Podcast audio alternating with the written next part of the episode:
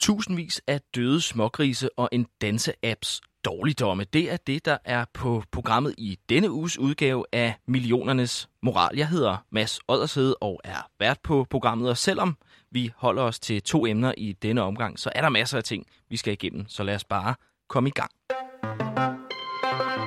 Mere end 28.000 smågrise dør hver dag i de danske svinestal. Det viste en rapport fra Syddansk Universitet tilbage i 2017. Og nu er der kommet fornyet fokus på problemet efter Fødevareminister Mogens Jensen i et folketingssvar til SF's fødevareordfører Karl Valentin meddeler, at udviklingen går i den forkerte retning, altså at der er en stigning i antallet af døde smågrise. Ministeren giver i sit svar ikke noget konkret tal på, hvor mange smågrise, som dagligt må lade livet, men tal fra interesseorganisationen Landbrug og Fødevares videnshus SEGES, det viser, at dødeligheden blandt pattegrise steg til 23,2 procent i 2019 fra 22 procent i 2018. Det skriver mediet Nordtinget. Karl Valentin, velkommen til. Mange tak. Du er som sagt øh, fødevareordfører for SF, og så er det altså dig, der har stillet spørgsmål til fødevareministeren i Folketinget. Yes. Med på telefon fra øh, det nordjyske, der har vi øh, Torben Farve. Velkommen til. Tak skal du have. Og Torben, du er formand for Svineudvalget i Landbrug Nord, og så er du også selv svineavler og producerer omkring 45.000 smågrise om året. Kan du ikke, inden vi starter på selve debatten om, om den her dødelighed blandt smågrise, starte med at beskrive for os, hvordan din svinestal egentlig ser ud? Jo, det kan jeg. Jamen, øh, jeg har en stald, der er bygget i 2002, som er indrettet ligesom øh, mange af mine kollegers stalle, de er. Øh, nu er det smågris, vi snakker om her, så øh, vores fars farstald, det er traditionelle kassestiger, øh, hvor solen hun går i en, i en lukket boks, hvor hun så står i en, øh, i en, i en boks i midten af stien, så hun er så smågrisen ligesom beskyttet fra hende. Men altså, de kan selvfølgelig gå ind og ud øh, omkring hende. Er der, er der meget plads til, til grisene, eller hvordan øh, er det? Jamen, øh, der er jo sådan set, øh, jeg vil sige, der er det plads, der skal være, fordi det, det er jo altid kompromis i forhold til at give Solen alt det plads, hun, skal, hun øh, kunne tænke sig, og så få givet hende det plads, der gør, at hun ikke kommer til at lægge sig på, på smågrisen, som er en af de store udfordringer i nogle af dem, som prøver at gå lidt videre og lave løse søer i farestallen, de, de slås en del med. Jeg vil godt afsløre, at jeg, jeg ikke så tit kommer i en, øh, i en svinestal i hvert fald. Øh, når, når du siger, der, der er plads nok, altså kan, kan man så, når nu der er, altså når du producerer 45.000 øh, grise om året, altså kan de bevæge sig rundt i, i sådan en øh, sådan, øh, stald, eller, eller, eller ligger de sådan rimelig tæt, eller hvordan? Nej, altså, hun, øh, selve boksen, den er øh, 1 meter 80 gange 82 øh, stor. Der, der, der går en so med hendes pattegris. Okay. Og i det ene hjørne er indrettet en hule, hvor der er gulvvarme i, hvor grisen søger op og kan få varmen. Og så midt i stien står der sådan en so i en boks, altså, som er hvor vi kan stille øh, hvad hedder det, siderne på. Så når, når nu solen skal fare, og grisen er, er meget skrøbelig, så lukker vi hende lidt sammen, sådan, så hun ikke så nemt kan smide sig ned. Og når så grisen har lært at søge væk fra solen af igen, så åbner vi den ud, så hun får mere plads. Og øh, du har altså over for øh, mediet Nordtinget kaldt det flot, øh, at stigningen i antallet af døde smågrise ikke er større. Øh, kan du prøve at uddybe det? Ja, det er, måske, det er måske sådan lige lidt en flot overskrift, men, øh, men, men det er selvfølgelig, kan man sige, det er jo ikke i orden, at, at den ikke er faldet, så det har vi jo sat i udsigt. Men øh, når man så kigger på det, der er sket igennem øh, siden 2015, så synes jeg egentlig, det er, at, at, at, at, at det er okay, at der ikke er sket mere, fordi at øh, vi får to grise født mere i dag, end vi gjorde for, for de her fem år siden. Øh, og det burde også øh, gøre, at dødeligheden var blevet højere, men det er den ikke så meget, som, som den, altså, den, den er så sten 1,3-1,2 procent, ikke også? Ja. Hvad tænker du om det, øh, Torben siger, øh, Karl? Jeg tænker jo, at vi har et helt grundlæggende problem, når man igennem mange år har forsøgt at optimere produktionen, som industrien nok selv vil kalde det. Altså gøre det med produktionen, at man sikrer, at søerne får mange flere unger, end de naturligt vil gøre, og en uh, de selv og deres unger øh, kan holde til. Altså i 1990, der fik en så typisk 11-12 øh, pattegrise, og i dag så får de typisk 18 levende fødte pattegrise. Og det betyder jo, at mange af de her unger, det er nogle små skravl, Øhm, de, øh, har, de skal kæmpe om sons patter for at få mælk, øh, som jo selvfølgelig er livsnødvendigt for dem, når de er nyfødte. Øh, og, øh, og solen kommer til at, til at lægge sig på dem, og de dør af det. Og jeg synes, altså, første gang jeg læste det her tal, øh, med 28.000 døde pattegrise om dagen, jeg tænkte, det måtte være en fejl. Altså, øh, det må det ikke som minimum være måneden eller et eller andet, ikke? Men, men det er jo klart, at vi har en stor produktion i Danmark, og en meget intensiv produktion, og, øh, og så er dødeligheden rigtig høj, og det synes jeg er meget problematisk for de mange dyr, som, som lægger krop til produktionen, øh, at, at de skal udsættes for så meget smerte og lidelse og død øh, for vores skyld. Så, så det, det er jeg, jeg er meget bekymret over den udvikling. Jeg synes, det er ærgerligt, det går den forkerte vej. Og hvad tænker du om, om det, Torben? Jamen, nu øh, kommer der nogle gode tillægsord på med smerte og lidelse. Sådan, sådan ser jeg det faktisk ikke. Altså, hvis vi skal prøve at skille de 25.000 øh, døde gris lidt ad, så en del af dem, de er jo dødfødte. Altså, det, det er gris, som aldrig har set dagens lys. Øh, de, de kan ikke sådan, i hvert fald min verden, have født ret meget smerte. Altså, de er jo enten døde i zonen, inden de bliver født. Og, og fordi at vi, øh, vi registrerer jo alt i dag, altså vi, vi kunne også bare vælge at sige, at vi, vi vil ikke registrere andet end på de grise, der er levende født. Det gør vi jo ikke, fordi vi bruger faktisk de tal til at, at, at, at, at styre vores produktion og måle vores produktion i forhold til vores kollegaer. Så derfor er det tal vigtigt for os. Altså det, det nemmeste for os, det vil være bare at sige, at vi, vi tæller kun på de, de levende fødte, ikke også? Så er, vi, så er vi jo stykker vejen, ikke også? Så er der ingen, der opdager, hvad der sker, men det, det er jo ikke mening med det. Mm. Jeg vil sige, det er rigtigt, at der er mange dødfødte, og det er jo også en konsekvens af, at øh, søerne øh, får så mange unger. Øh, men de primære årsager til den høje dødelighed, det er jo altså kulde, det er tørst, og det er ved at blive klemt af solen. Og det kan man altså ikke øh, undlade at kalde for smerte og lidelse hos de her dyr. De fryser, de er tørstige, de er sultne, øh, de bliver mast til døde. Altså jeg tror, hvis det var hundevalve, vi snakkede om her, så ville folks hoveder springe i luften. Ikke? Øh, men, men fordi det er pattegrise, og dem ser vi på en anden måde, fordi de er en del af produktionen, så distancerer vi os på en eller anden måde lidt fra det, øh, som, som de bliver udsat for. Øh, og jeg synes, øh, det er meget problematisk. Og det er jo ikke øh, Torbens skyld. Altså, Torben er en del af, af en industri, hvor det her, det, det er sådan, det foregår, og man lever op til de vilkår, der nu engang er. Øh, og det kan jeg sådan set godt forstå, fordi man vil gerne øh, tjene nogle penge. Øh, det, jeg angriber, øh, det er sådan set øh, lovgivningen på det her område. Altså, jeg synes, det er uetisk, at vi tillader en produktion, hvor at der er så mange dyr, der har det så dårligt, og hvor man jo også, øhm, som det blev beskrevet før, øhm, fixerer de her søer og øh, tvinger dem til at leve øh, på utrolig øh, lidt plads øh, i, en, i en meget, meget hård øh, industri. Det, er, øh, det, synes jeg, det synes jeg er meget uetisk, og jeg synes, at, at vi skal kigge på, hvordan vi kan gøre den produktion bedre. Og øh, hvad foreslår du så, at øh, man skal gøre for at kunne gøre produktionen bedre, altså mm. nedbringe dødeligheden af, af smågrise? Mm. Jamen, der er flere ting, men jeg mener faktisk, øh, at det allermest øh, centrale at kigge på, det er kuldstørrelserne. Altså, jeg, hvis, man, hvis man kigger på de grise, vi har i produktionen i dag, så er det jo lidt Frankensteins monster, ikke? Fordi man har fremavlet dem med et formål, nemlig at skabe profit. Man har fremavlet dem med det formål, at de skal få så mange grise øh, eller unger som muligt, øh, så man kan producere masser af kød. Øhm, og derfor øh, så synes jeg, at vi skal sætte en klar grænse i forhold til, øh, hvor mange unger må de her øh, øh, søer egentlig få? Altså, hvor meget må vi presse deres kroppe? Øh, og det gælder egentlig ikke kun i forhold til øh, det med, hvor mange unger de får, øh, hvor de får unaturligt mange. Der er også mange andre ting, man kan sætte ind på i forhold til avlsystemet. Vi har jo også fremavlet grisene til at, øh, at vokse utrolig hurtigt, øh, hvilket ikke er særlig godt for deres kroppe. Øh, det ser man i hele den animalske industri.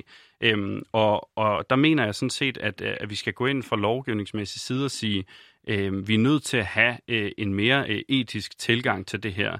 Øh, vi skal også spise mindre kød, det er en helt anden øh, del af debatten, øh, men i takt med, at, at vi spiser mere plantebaseret, som jeg også selv er, er stor fortaler for, øh, så de dyr, der nogle gange stadigvæk vil være i produktionen, jamen, dem synes jeg også, vi bør give, give bedre vilkår. Ja, hvis vi lige øh, holder fokus på, på øh, svinene i den her ja, omgang, så, så glemmer øh, planteproduktionen for, for et øjeblik. Mm. Øhm, hvor, hvor mange øh, smågrise vil du så mene, at der ligesom maks må blive produceret? Jeg vil ikke sætte, sætte et konkret tal på på den måde, øhm, men jeg synes jo, det som bør være udgangspunktet for, hvor man sætter den grænse, det er, hvad der er naturligt øh, for øh, søernes øh, kroppe, eller hvad der er naturligt for dem. Ikke? Øh, er lige så snart, at det bliver øh, så stort et antal, at de skal kæmpe om solens patter, altså når vi snakker om, at de får 18 øh, levendefødte pattegrise, så skal man huske på, at de har jo altså kun 14 patter, som de her grise skal kæmpe om. Ikke? Øh, så, så det bør som minimum være en grænse, der sikrer, at der er patter nok til dem alle sammen, øh, og at øh, deres kroppe ikke øh, lider for meget overlast. Øh, så jeg vil, jeg vil lade op til eksperterne vurdere præcis, hvor det skal være på, men jeg mener i hvert fald, at man skal stoppe med at, at, at have et avlsprogram, som gør, at der er så mange øh, pattegrise, der dør øh, meget, meget tidligt og også er dødfødte. Er du øh, enig med, med Karl, Torben? Nej, det vil jeg ikke sige, ja. ja, der, der, der sviger lidt tal her. Altså, øh, nu det der med 14 patter, det er rigtigt. Der er nogen, der har 14 patter, men der er også nogen, der har 15, 16, 17, nogen, der har 18 patter. Så det er jo ikke sådan, at, det er jo ikke sådan, at 14 det er bare sådan et standardtal. Det, de, er, de er ikke helt så... Øh, de er ikke helt så ens, som vi mennesker, vi er, hvad angår patteantal. Øh, så, så det der med, at der kun er 14, og, øh, og jeg kan se på de kul, vi får født, at øh, du kan godt have en gyld, der får, altså en gyld, det er en førstegangsfødende, der får 12 grise, øh, føder 12 grise, og det er faktisk et problem for hende, fordi grisen de bliver så store så for i hende, at hun har problemer med at føde dem. Øh, så, så det med små kul, det er faktisk heller ikke kun en, en fordel. Øh, I fødselsøjeblikket er, er små kul et problem, fordi det er hårdt ved grisen, og det er hårdt ved solen at føde de store grise. Og når først de skal leve, så er små, stor kul selvfølgelig et lidt større problem, fordi at, at, at de er grisen mindre. Men alt det der, det, det arbejder vi jo på hele tiden. Øh, blandt andet her for nylig lavet forskning, der, der har været kigget på øh, omkring fodring af søer omkring øh, fødsel, øh, hvor man fandt ud af, at hvis man fodrer solen øh, med 6 timer, altså i gamle dage fodrede man søren to gange om dagen, øh, færdig med det. Øh, I min stald der, der fodrede vi søren fire gange om dagen med 6 timers interval, og det er fordi, der blev lavet en undersøgelse, der viste, at hvis man kunne holde, ligesom holde, holde øh, blodsukkeret højt på søerne, så havde man nogle bedre, nogle mere øh, hurtige erfaringer, som gjorde, at, at der, der var flere grise, der overlevede, og søren kom bedre fra, fra start af, fordi de, var ikke, de gik sukkerkold midt i det hele. Så der, der forskes faktisk en hel del i det her, som, som også er med til at hjælpe os med at løse det.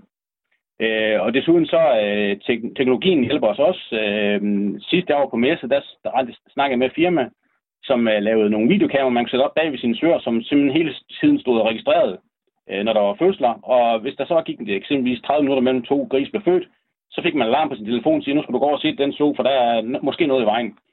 Så der, der, der sker nogle teknologiske landvindinger, som gør, at uh, der vil hjælpe os med det her, og hjælpe os med at sikre en, en højere overlevelse i fremtiden også. Så der er egentlig ikke, som du ser det, altså behov for, at man ligesom sætter en eller anden form for, for grænse for, hvor mange øh, øh, grise en, en, øh, en so skal føde? Jamen, jeg ved ikke, hvordan man vil sætte den grænse der, fordi søerne er jo, øh, eller solen og grisen er jo, er jo natur. Så det, du, kan jo ikke, du kan ikke lave et andet lovforslag, eller øh, vedtage en lov, som siger, at de må kun få 17 eller 18 af dem, de har patter til. Det, det, det, det kan du ikke styre. Jeg, styre. Jeg, jeg har søer, der får 10 gris. Jeg har også søer, der får 30 gris.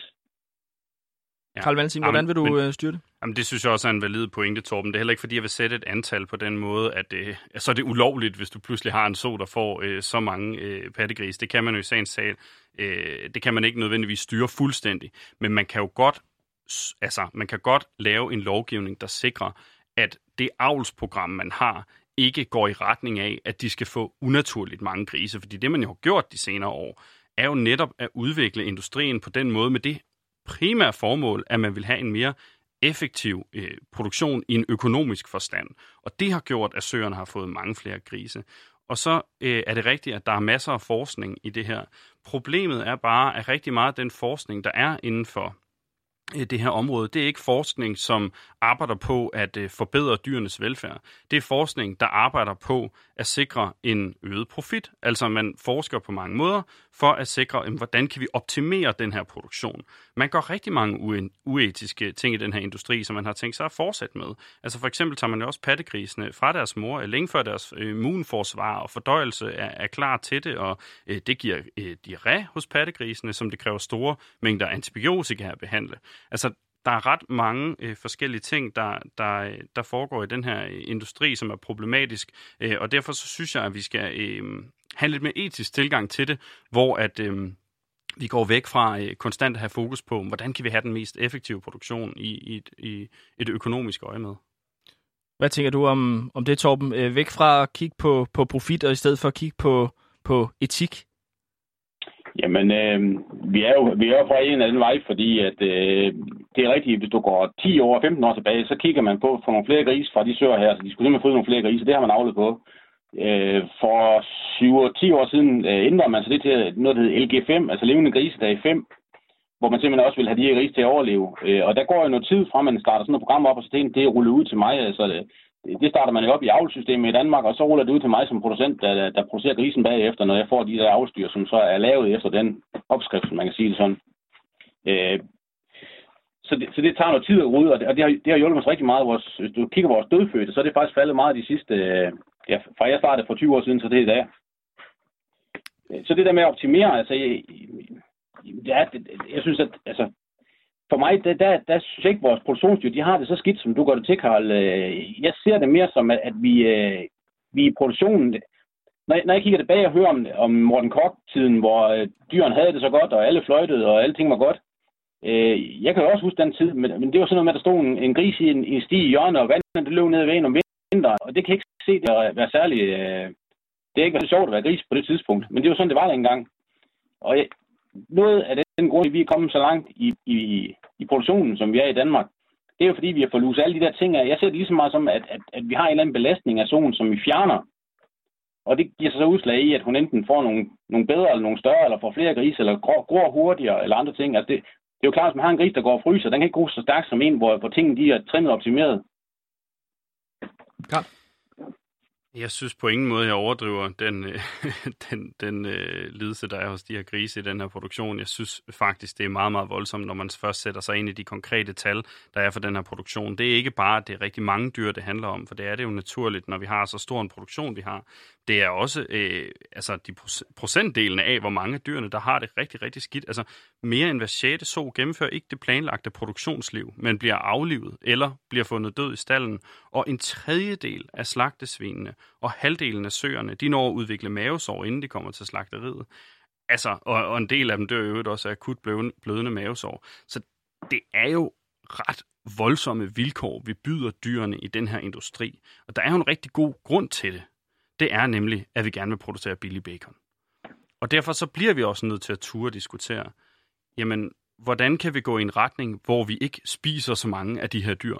Hvad kan vi gøre for at sikre, at de dyr, som nu engang stadigvæk vil blive spist, øhm, at de har haft nogle vilkår, der er nogenlunde tålelige?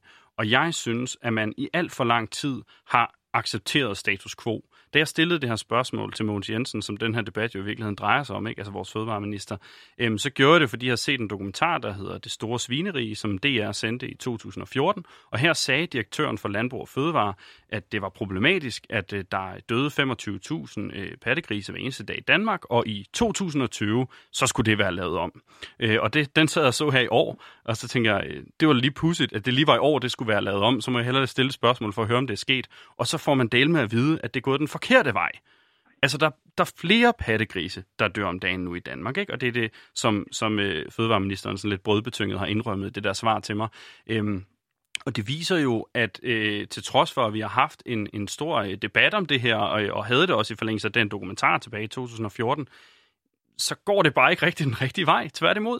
Øh, og derfor så synes jeg altså, at, at det er på sin plads at rejse den her debat og sige, kan vi virkelig være bekendt at behandle de dyr så dårligt? Det synes jeg ikke, vi kan.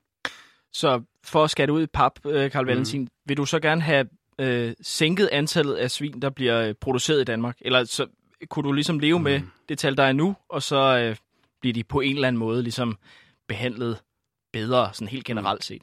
Jeg vil så afgjort sænke antallet af svin, og det vælger jeg af flere grunde. Først og fremmest, øh, når man gerne vil give dem væsentligt mere plads, øh, som, som jeg gerne vil, øh, så, øh, så, så kommer det til at fylde rigtig meget, hvis man skal producere 30 millioner svin om året fortsat. Ikke?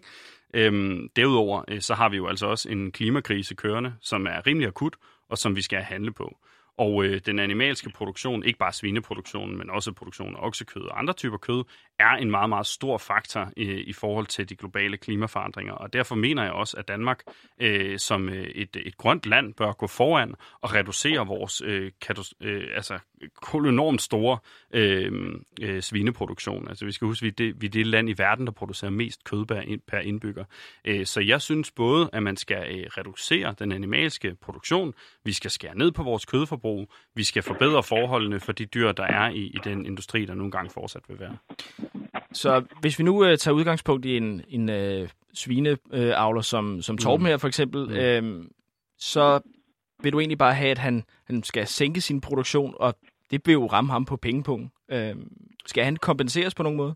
Nu kender jeg jo ikke lige øh, Torbens præcise produktioner og alt til, hvordan det foregår, men det er klart, at øh, jamen, hvis at vi skal have en markant mindre kødproduktion i Danmark, så vil det jo også betyde, at der er nogen, øh, som i dag producerer kød, som i fremtiden skal producere noget andet. Det er åbenlyst, og det er så lige at Torben, det skal jeg ikke kunne sige. Øh, men men øh, vi skal øh, blive meget bedre til at producere øh, plantebaserede fødevarer. Øh, vi, vi skal sikre, at... Øh, at det bliver omlagt til en mere etisk produktion. Øh, så ja, øh, det vil skabe forandringer, og sådan er det nu engang i samfundet, når, når vi udvikler os, at øh, jamen, så er der nogle industrier, der bliver mindre eller helt forsvinder, øhm, og, øh, og, og det er en god ting. Altså, jeg synes, det er godt, at vi udvikler os, øh, og, øh, og hvis at det kan skabe øh, både øh, en seriøs indsats mod klimakrisen og bedre forhold for øh, millioner af dyr, så synes jeg, at, at det er en rigtig god udvikling. Torben, øh, er du klar til at skære ned på svineproduktionen og gå over til ærter og, og guldrødder? Jamen altså, jeg, jeg tror da nok i fremtiden, vi kommer til at kigge på vores måde at spise på, øh, mindre kød og så videre, men altså vi er helt væk fra kødet, som øh, så lige Veganerpartiet var blevet øh, opstillingsberettiget, så øh, det, det, det tror jeg ikke, vi skal, fordi at øh, når man sådan ellers kigger på forskningen, så meget tyder på, at den den status, vi har i dag som mennesker, med, med den hjerne, vi har osv., det er faktisk kommet af vores adgang til, til blandt andet øh, altså energi i form af, i form af det kød, vi har fået. Så det, jeg, jeg tror ikke, vi skal det skridt tilbage. Det vil, det vil være dumt for, for, for hele menneskeheden. Det der med at sænke min produktion, det kunne vi som sagtens gøre. Øh, det eneste, der kommer til at ske, det er bare, at, at, at der er andre lande, øh, Polen eller Kina for den sags skyld, der går i gang med at lave det. Og det vil være, altså, når vi snakker miljø og klima, vil det være hammer dumt, fordi de har bare nogle andre krav. Øh, noget af grunden til, at vi, er, at vi vinder i det her, det er fordi, at vi er, vi er kanon effektive med det her. Vi, vi laver kød med et lavt foderforbrug. Øh, og hvis man, hvis, hvis, hvis man lukker det i Danmark, øh, så rører det så til andre lande, som har et andet fokus, og måske ikke, ikke er så, øh, hvor man ikke kommer så langt, som vi er. Så det vil, altså, hvis du kigger på klima på kloden, så vil det være at skyde selv i foden og tage den beslutning.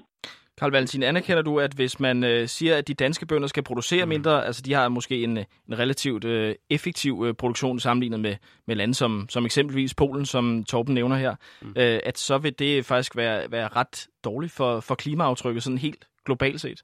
Nej, det anerkender jeg ikke, og det anerkender vismændene sådan set heller ikke. Altså, det er ikke særlig lang tid siden, at der blev lavet en rapport, som netop kiggede på lækageraten, altså hvor meget af produktionen, der vil flytte ud af landet, hvis vi reducerer den animalske produktion. Og der er det altså ikke en til en. Det er ikke bare sådan, at når vi producerer en gris mindre i Danmark, så producerer Polen en mindre. Nej, vismændene konkluderer, at det kun er 27 procent af vores produktion, som vil blive flyttet ud, hvis vi reducerer. Altså, så det, det er nærmere en fjerdedel af det, der vil flytte ud. Og det er selvfølgelig trist, at noget af det vil rykke til nogle andre lande, men det er også en meget, meget voldsom reduktion. Og det bunder jo i, at andre lande, ligesom Danmark, også skal leve op til Paris-aftalen. Altså andre lande kan ikke bare skrue voldsomt op for deres CO2-udledning, fordi vi i fællesskab blevet enige om, at vi skal reducere øh, vores øh, CO2-udledning, og derfor er vi alle sammen nødt til at gøre det bedre. Og derfor siger jeg, vi skal ikke være så bange for lækageraten, fordi den er alligevel ikke øh, så høj. Og derudover, så skal Danmark også være et grønt forgangsland. Altså, det kan ikke være rigtigt, at vi i Danmark bruger 60% af hele Danmarks areal på landbrugsproduktion. Og 80% af det areal, det er altså udelukkende produktion af foder til dyr. Det vil sige, at halvdelen af Danmarks areal, det er bare foderproduktion. Altså, det er jo helt vildt meget plads, vi bruger på det. Og det er plads, som man ellers kunne have brugt til skov, eller øh, til vild natur, eller hvad det nu kan være. Og samtidig så importerer vi jo også rigtig meget foder, ikke? Altså, Særligt til svineproduktionen faktisk, øhm, importerer vi øh, kæmpe mængder soja fra Sydamerika. Øh, soja, der fylder så stort et areal, at det er, er større end hele Sjælland og Falster til sammen, importerer vi hvert eneste år til Danmark, og det gør vi jo i høj grad for at fodre de her svin. Så jeg er bare nødt til at sige, vi kan ikke hvile på laverbærene og sige, at andre lande vil overtage produktionen, fordi for det første, det ved de ikke i særlig høj grad, og for det andet, der er en klimakrise, som vi ikke kan ignorere. Vi kan ikke bare vente på, at de andre lande går foran. Vi er også nødt til at gøre noget selv. Hvad tænker du om det, Torben? Jamen, jeg tænker, det, jeg tænker, at vi er jo privilegeret ved, at øh, nu siger Karl, at vi bruger 60 procent øh, til at dyrke, dyrke 60 procent af opdyrke.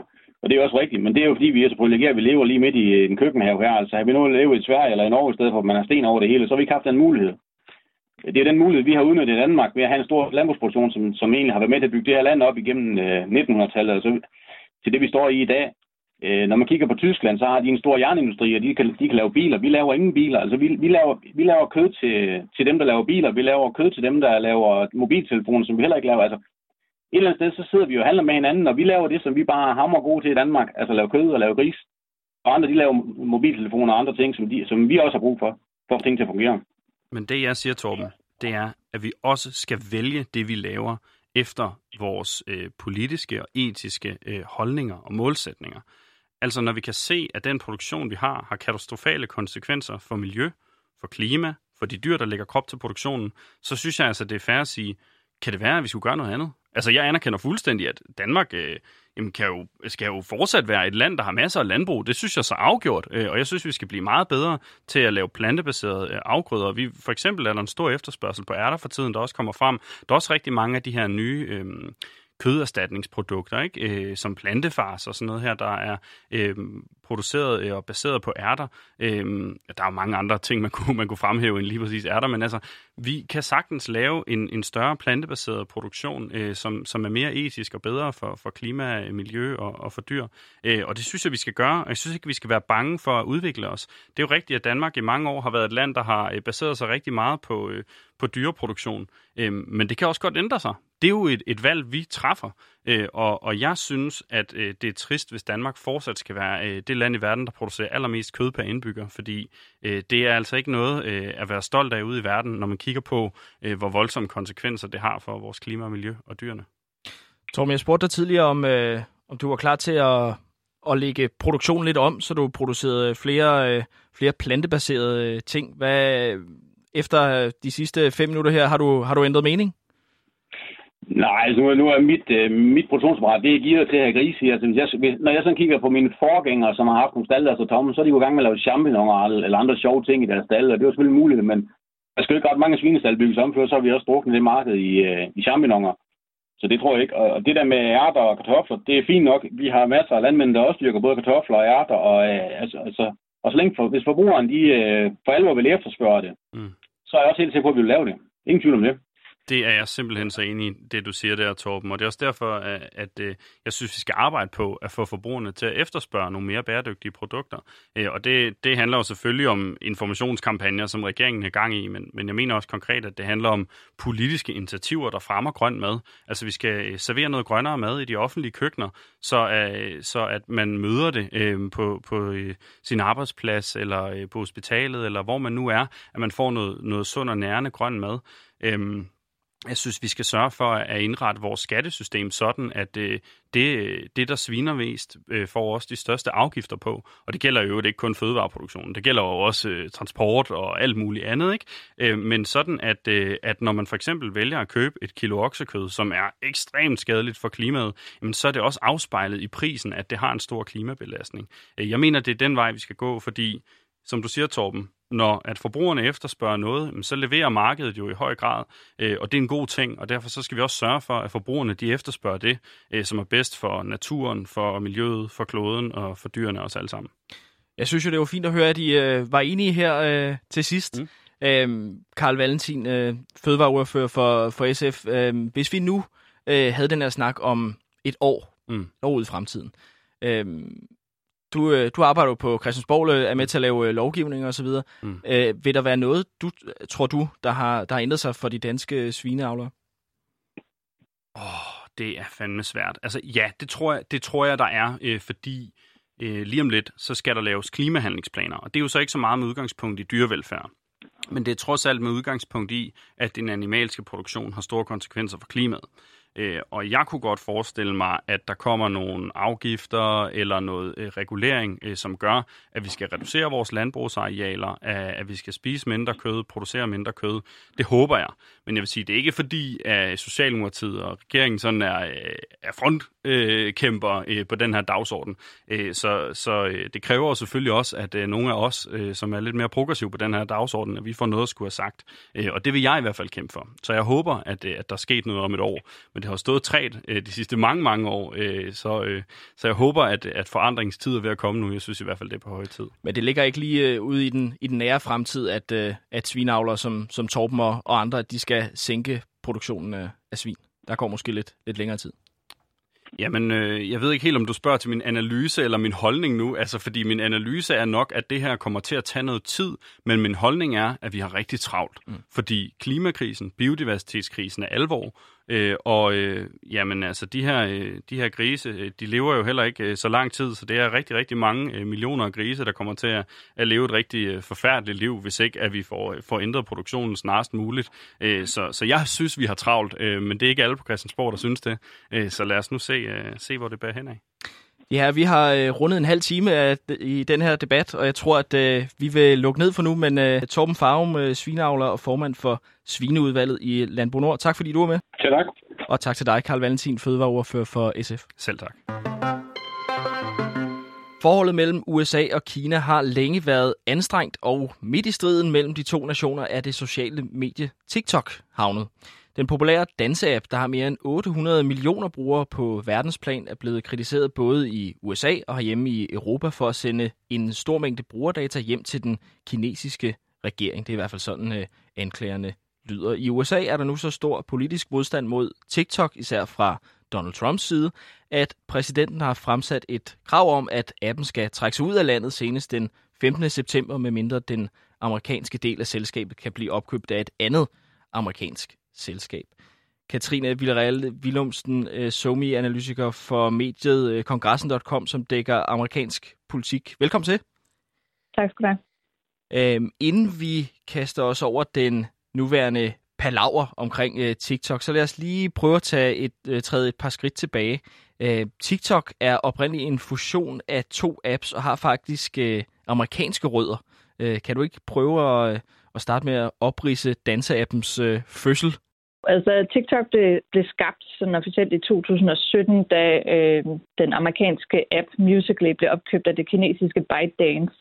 Øh, og så i 2018, så blev det ligesom lanceret til det vestlige øh, marked og lanceret som et nyt samlet socialt medie under navnet TikTok.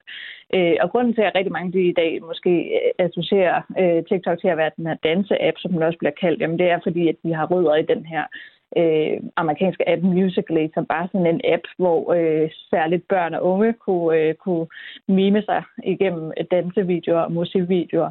Øh, men øh, med opkøbet af, af kinesiske ByteDance, så er det blevet meget mere en, en, en danseapp. Så det er også blevet en app til at dele forskellige øh, politiske holdninger øh, osv. Øhm, så, så nu er det altså den her fusion og, og til med øh, verdens øh, hurtigst voksende sociale medier lige pt. Og hvor vigtigt et øh, marked er øh, USA så for, øh, for TikTok? Altså lige i skrivende så har øh, TikTok omkring 800 øh, millioner brugere øh, i, på verdensplan, og, og 100 af dem de bor i, i USA. Øh, det er sådan, at TikTok har en en klon, kan man kalde det, øh, som, som findes øh, i Kina, fordi de ikke har adgang til, til det, øh, altså den TikTok, som vi andre kender her i Vesten. Øh, men de vigtigste nationer på TikTok, det er Kina, så er det Indien, øh, og derefter så er det USA, altså hvis man kigger på, hvor mange brugere der er på, på platformen. Øh, så TikTok er, er et ret øh, væsentligt øh, socialt medie i USA med, med 100 millioner øh, brugere pt. Ja, TikTok det har jo øh, været et, øh, et socialt medie, som har været... Øh debatteret øh, i lang tid, både herhjemme, men øh, i særdeleshed måske i, i USA. Hvad er det, øh, amerikanerne ligesom er så, så bange for, eller så, øh, så øh, opstemt af med, med den her øh, app? Altså i forvejen så har øh, USA og, og Kina ligesom oplevet nogle sådan eskalerende spændinger øh, på, på både det sikkerhedspolitiske niveau og, og diplomatiske niveau de, øh, de sidste par måneder. Øh, Udover det, så er TikTok ligesom blevet sådan symbolet på de her eskalerende øh, spændinger, og også fået en anden form for hovedrolle i det, og, og, og at det vi er begyndt at tale rigtig meget om. Øh, det er sådan, at øh, TikTok jo så i dag er kinesisk ejet af ByteDance, øh, og der, øh, der frygter de amerikanske myndigheder simpelthen, at øh, ByteDance øh, de skal levere øh, information om de her data, som de logger på, øh, på deres brugere tilbage til de kinesiske myndigheder. Det er nemlig sådan, at TikTok har sådan et mildt ret absurd forhold til, hvordan de øh, behandler brugernes data og, og hvad de har adgang til. Og det er så det, amerikanerne frygter, at, øh, at når de så indhenter data på amerikanske brugere på platformen, jamen, så er det også data og informationer, de sender tilbage til øh, de kinesiske myndigheder. Så der er en hold i den øh, kritik, der ligesom øh, har været, kan man sige? Altså, det er svært at spå om, om, om de rent faktisk sætter tilbage. Altså, det er, hvad, hvad der ligesom rygtes, fordi det er sådan en, øh, hvad kan man sige, sådan en normal øh, procedure for mange, øh, for mange kinesiske virksomheder. Øh, men altså, flere sikkerhedseksperter har været inde og kigge på øh, TikTok og på, hvordan øh, kinesiske ByteDance behandler de her data, som de logger på øh, deres brugere. Og, øh, og så snart du ligesom downloader den her app TikTok, jamen, så giver du også ByteDance øh, mulighed for at følge med i, i stort set alt, hvad du foretager dig på din telefon. Øh, og, og det er jo så det, som øh, amerikanske myndigheder er bange for, at øh, bliver stemt tilbage til, til Kina.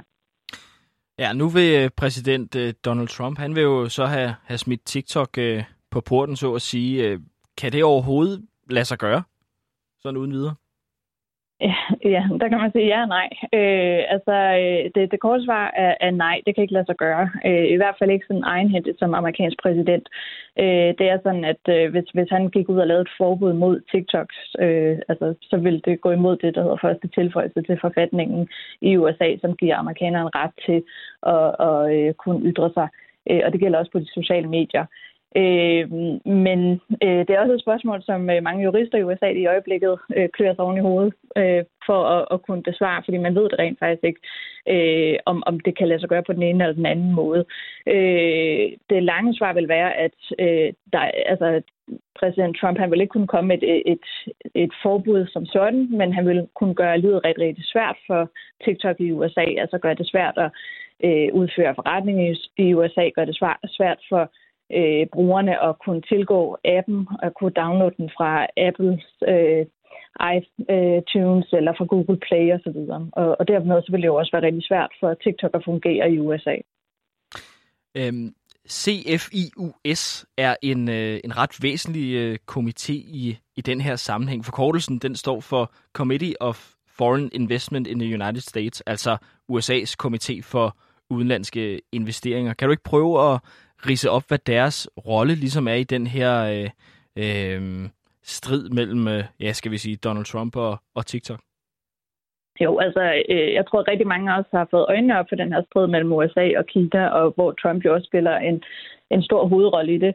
Øh, og efter særligt efter, at, at det kom frem, at, at brugerne på TikTok, de øh, formentlig benyttede platformen til at blive mobiliseret til at kunne, down, øh, til, til at kunne sabotere hans øh, rally her for nylig i Tulsa, Oklahoma, hvor de var inde og købe øh, falske billetter, og så øh, ikke dukket op, sådan at han stod alene og talte til, til et tomt øh, stadion. Øh, derefter så er vi begyndt at tale rigtig meget om Trumps rolle i, i den her TikTok-sag og, og, og spændingen mellem USA og Kina. Men det er faktisk sådan, at de her CFIUS, som du kalder dem, som også hedder CFIUS øh, i USA, ja. øh, de, er, de øh, er en myndighed, som øh, egentlig har haft TikTok under lupen i rigtig lang tid. Øh, det er sådan, at øh, altså, de har eksisteret siden 1975, og, og det er sådan, at i USA så øh, hvis man fusionerer eller bliver opkøbt af en udenlandsk øh, virksomhed, øh, investor, jamen, så skal man øh, øh, oplyse det til CFIUS, øh, gerne frivilligt, og hvis man ikke gør det, så kan CFIUS selv gå ind og, øh, og kigge på, om skulle der være nogle sikkerhedspolitiske konsekvenser for USA ved, at, at den her fusion eller opkøb øh, sker. Og, øh, og det har TikTok, øh, som jeg har forstået det, som jeg har hørt i hvert fald, ikke oplyst til CFS, og derfor så går CFS selv ind og, øh, og undersøger, øh, om der skulle være nogle sikkerhedspolitiske konsekvenser. Øh, og derfor har de også længe haft TikTok under lupen, længe før vi begyndte at, at tale om øh, Trumps rolle i alt det her. Så der har altså været flere øh, kritikpunkter øh, af, af TikToks øh, agering i, øh, ageren i, øh, i USA, kan man sige. Øh, har der været andre øh, sådan tilsvarende sager øh, med andre selskaber, som en, øh, en amerikansk præsident ligesom har, har set sig sur på, og derfor øh, forsøgt øh, eller fået smidt, smidt ud af, af USA? Ja, altså øh, nu har CFIUS, som jeg sagde, de har eksisteret siden 1975, altså det er jo en historik, som går mange, mange år tilbage, og, og der er også øh, hundredvis af sager hvert år, som ligesom bliver undersøgt. Øh, bare hvis vi kigger på den tid, som Trump har været præsident i, jamen, så har der øh, været, så vidt jeg ved i hvert fald, tre andre sager. Og en af de sager, som, øh, som sådan virkelig har øh, stukket ud, det er øh, en sag mod appen Grinder, som er en app til homoseksuelle mænd, Øh, og Grindr bliver nemlig også ejet af et kinesisk firma, øh, og øh, det, det er sådan lidt den samme sang som med, med TikTok, hvor amerikanerne har været bange for, at de så deler øh, nogle former for, for data med kinesiske myndigheder, eller lokker dem på en eller anden måde, som kunne øh, have konsekvenser for USA. Øh, specielt sådan noget som øh, HIV-status på nogle af de her homoseksuelle mænd. Øh, så øh, der øh, har CFIUS simpelthen ment, at de havde en sikkerhedspolitisk øh, konsekvens for øh, USA's øh, velbefindende, og så øh, øh, har de simpelthen bedt øh, Grinders kinesiske ejer om at, at sælge deres aktiver fra. Nu er der jo stadig et, øh, et stykke tid til den her øh, deadline for, hvornår øh, TikTok, ifølge Donald Trump i hvert fald, skal, skal afhænde sin, sin amerikanske forretning, eller, eller alternativt trække sig ud af, af landet. Hvad tror du, at, at det ender med det her? Ja, altså nu indledte du faktisk øh, indslaget med at sige den 20. eller 15. september, mener jeg, men der er så set som i fredags kommet en ny øh, executive order fra øh, Trump, som faktisk øh, skubber deadline endnu længere, sådan at det først bliver den 12. november, mener jeg. Øh, og det er en ret øh, almindelig procedure fra CFIA, som øh, giver de her 90 dage øh, sagsbehandlingstid, eller hvad man skal kalde det. Øh, så jeg tror ikke, at vi kommer med øh, et, sådan et, et facet eller et svar lige forløbigt, øh, fordi at, at de sagtens som, som myndighed kan blive ved med at, at skubbe øh, for, altså til sagsbehandling og, og deadline for på den måde at, at udvide deres øh, undersøgelser, øh, for så til sidst at komme en eller anden anbefaling til, til præsidenten. Så vi kommer formentlig også til at se øh, en, en anbefaling om øh, en eller anden form for rapport fra CBS på et tidspunkt. Øh, det er jo sådan, at, at, øh, at Trump og, og altså, gerne ser, at, at en amerikansk virksomhed opkøber øh, de amerikanske aktiver i TikTok, og der har vi jo set Microsoft stå, stå på spring. Øh, så det ville jo være øh, at foretrække, foretrække for den amerikanske præsident, øh, formentlig også for TikTok øh, på en eller anden måde, øh, frem for at, at øh, Trump skal ud og prøve at generere en eller anden form for forbud, som han faktisk ikke har præsidentiel øh, øh, magt til at kunne gøre. Tak for det, Katrine Villarreal Willumsen, øh, SOMI-analytiker for øh, kongressen.com. Øh, det er ikke kun på den store politiske scene, at TikTok ofte er offer for stor debat og kritik. Kim Schiel og Elinor og Axel, velkommen til programmet. Tak skal du have. Øhm, Kim, du har jo øh, forbudt dine børn at bruge øh, TikTok. Øhm, og inden vi, vi kommer til, øh, til, hvorfor du har gjort det, kan du så ikke øh, prøve at starte med at fortælle, hvordan øh, øh, I ligesom undersøgte, hvad det er, appen øh, gør, og, og hvad der sker på, på det sociale medie? Jo, det kan jeg godt. Altså, det skal siges, at jeg startede, øh, eller børnene spurgte, om de må få TikTok på deres øh, telefoner på et tidspunkt her for et, et lille halvt års tid siden, noget den stil. Øh, jeg kendte en lille smule til TikTok i forvejen fra, fra den generelle debat, der har været i medierne, og jeg er selv en flibruger bruger af Reddit-platformen, hvor der har været nogle diskussioner omkring, hvad det er, TikTok øh, bruger de informationer til fra, øh, fra de brugere, som, som benytter platformen. Og derfor var jeg lidt bekymret for øh, TikTok som helhed ud fra et databeskyttelsessynspunkt. Man havde også hørt nogle relativt kritiske røster omkring selve indholdet på platformen.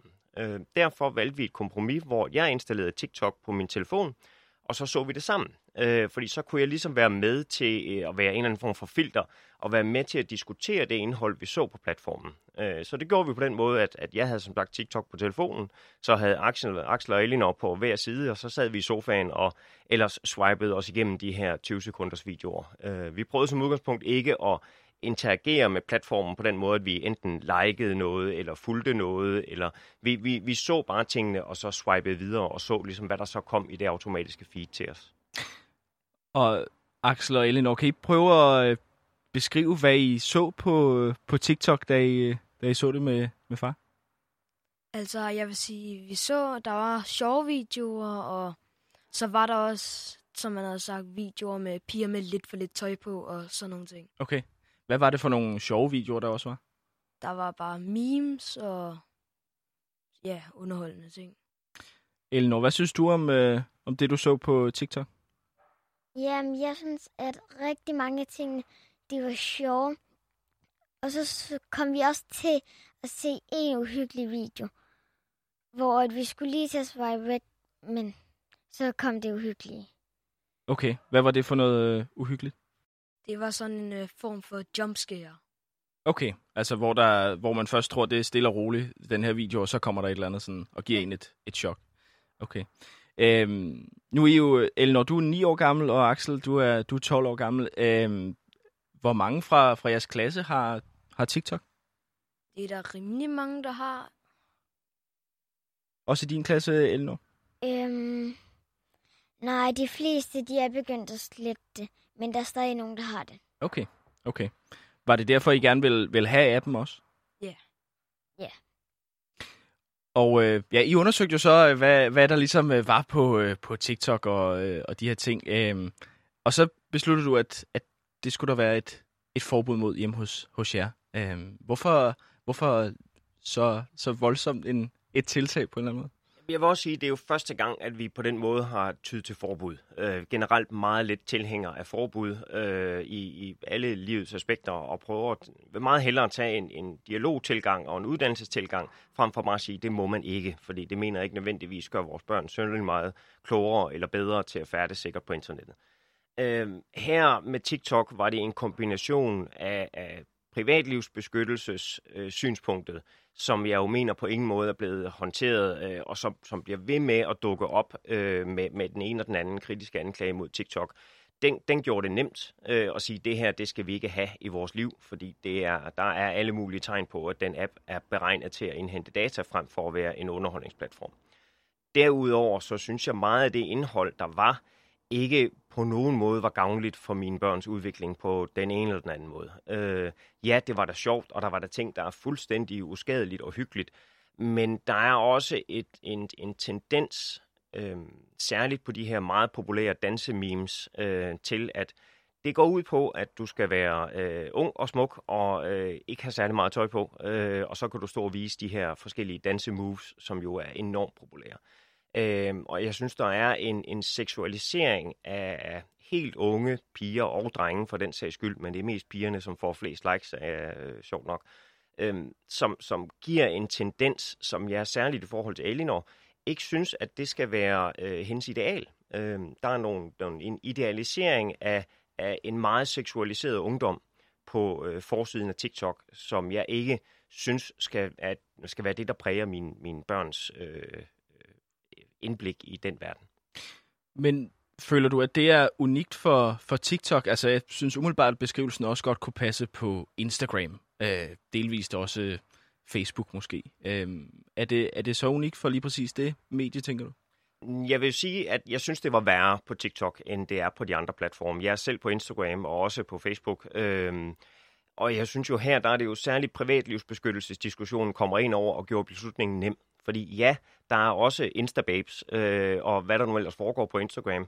Men, men jeg synes, der er en forskel i, at på TikTok, der er det en, en kunstig intelligens, en algoritme, der, der føder dig de informationer, du øh, får ind i dit feed. Øh, hvor på Instagram, der er du mere, øh, der er du mere selv i kontrol over for, hvem det er, du vælger at følge, hvad for nogle hashtags du følger, hvilke, hvilke brugere du følger. Så kan man jo selvfølgelig tilvælge øh, en strøm af Instababes, hvis det er det, man gerne vil have, men så er det et aktivt tilvalg.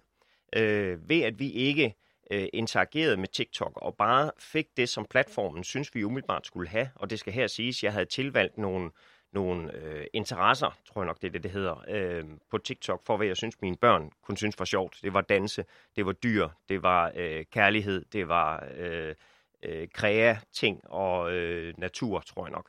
Øhm, og så så den strøm, som den algoritme automatisk vælger. Det synes jeg var væsentligt øh, mere voldsomt, end det, jeg har oplevet på de andre platforme, øh, hvor at man har en meget større grad af selvbestemmelse. Okay. Øhm, det er jo ikke nogen hemmelighed, at, øh, at jeg øh, har hævet jer ind i studiet, fordi du har skrevet et øh, debatindlæg i Information, Kim, øh, hvor du også øh, ligesom fortalte, at det at du havde øh, givet din, dine børn forbud mod, øh, mod TikTok. Øh, og i indlægget, der skrev du øh, blandt andet, at, øh, at øh, din datter, det er jo så dig, Elinor, at, øh, at du savnede nogle af de her dansevideoer og sådan noget. Øh, gør du øh, stadigvæk det, efter I har, har prøvet øh, appen? Ja, lidt, men altså på en måde, så dem, som der, der stadig har TikTok i klassen, dem kan jeg bare lære dansene af.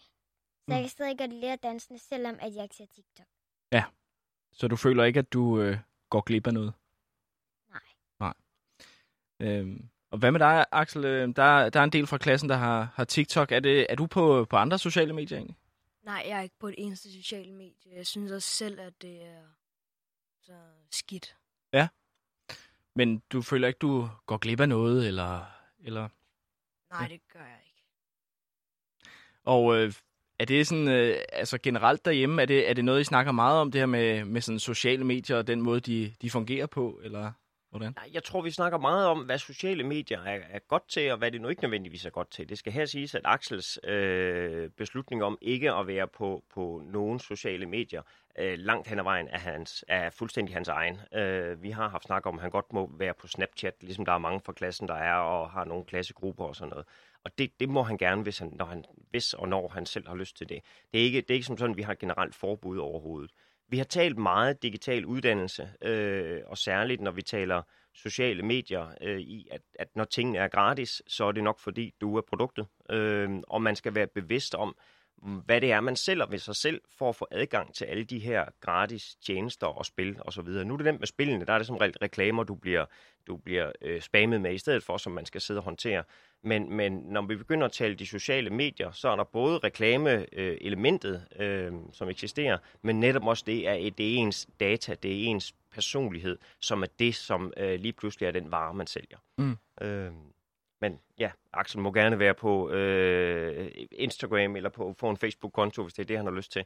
Der er ingen problemer i, i den sammenhæng, men, men det er da noget, vi taler om. Øh, og også derfor, at, at den beslutning om at forbyde TikTok øh, var, var en stor ting hjemme hos os, fordi det er ikke sådan, vi normalt håndterer tingene. Og, og det her startede jo ved, at øh, ungerne var trætte af, at jeg øh, forbød TikTok. Øh, og sagde, jamen hvad så med alle de andre nede i klassen? Og så skrev jeg jo til, til børnenes forældre på øh, de andre børns klasse forældre på Aula, øh, og så lavede et enkelt øh, post på Facebook, som jo så gik øh, viralt, kan man vist næsten godt tillade sig at, at sige det, og så kom mm. information så senere, og vi har noget øh, derfra. Mm. Så det var et, et, et behov om at prøve at fortælle de andre forældre, som ikke har sat sig ind i, hvad der foregår på den her platform, og sige, det her, det er vores oplevelse, det har vi prøvet, det er det, vi har set, og derfor er vi, vi er gået til et forbud.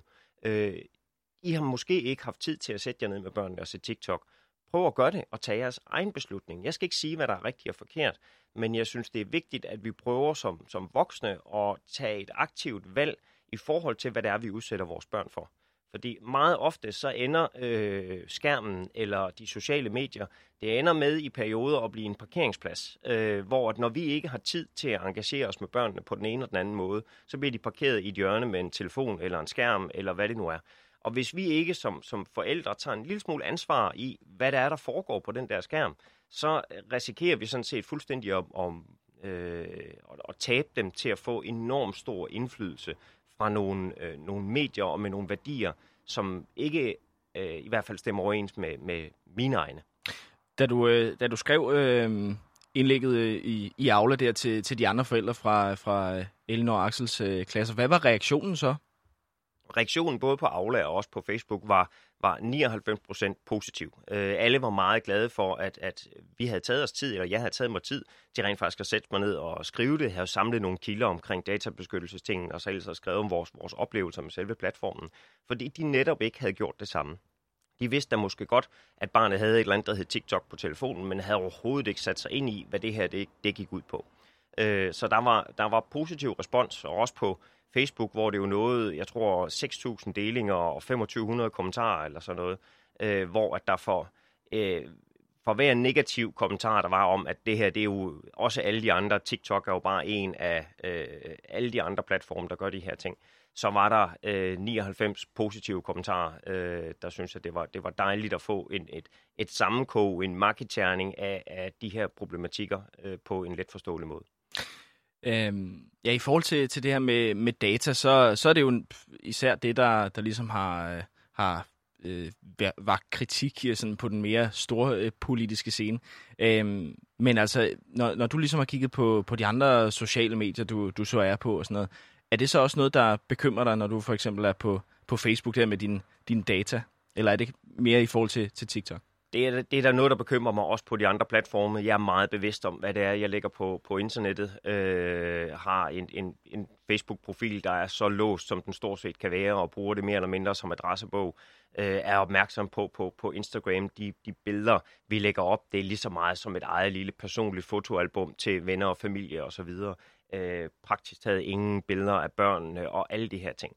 Så, så det er der noget, der fylder i forhold til alle de medier, og jeg er helt opmærksom på, at at det er ikke fordi, at de andre, at øh, Google og Facebook og hvem det er, er englebørn i den her sammenhæng. Det er de på ingen måde.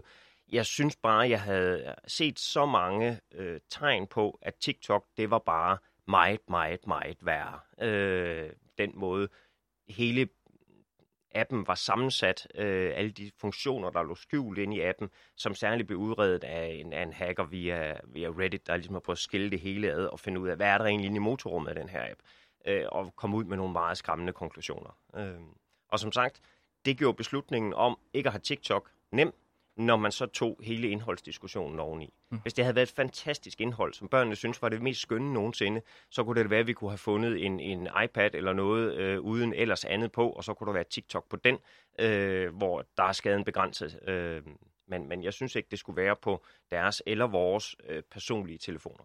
I skal have mange tak, fordi øh, I kom, Kim, Axel og, og Elinor, og øh, fortalt om, øh, hvorfor I ikke bruger øh, TikTok. Tak for det. Også lidt.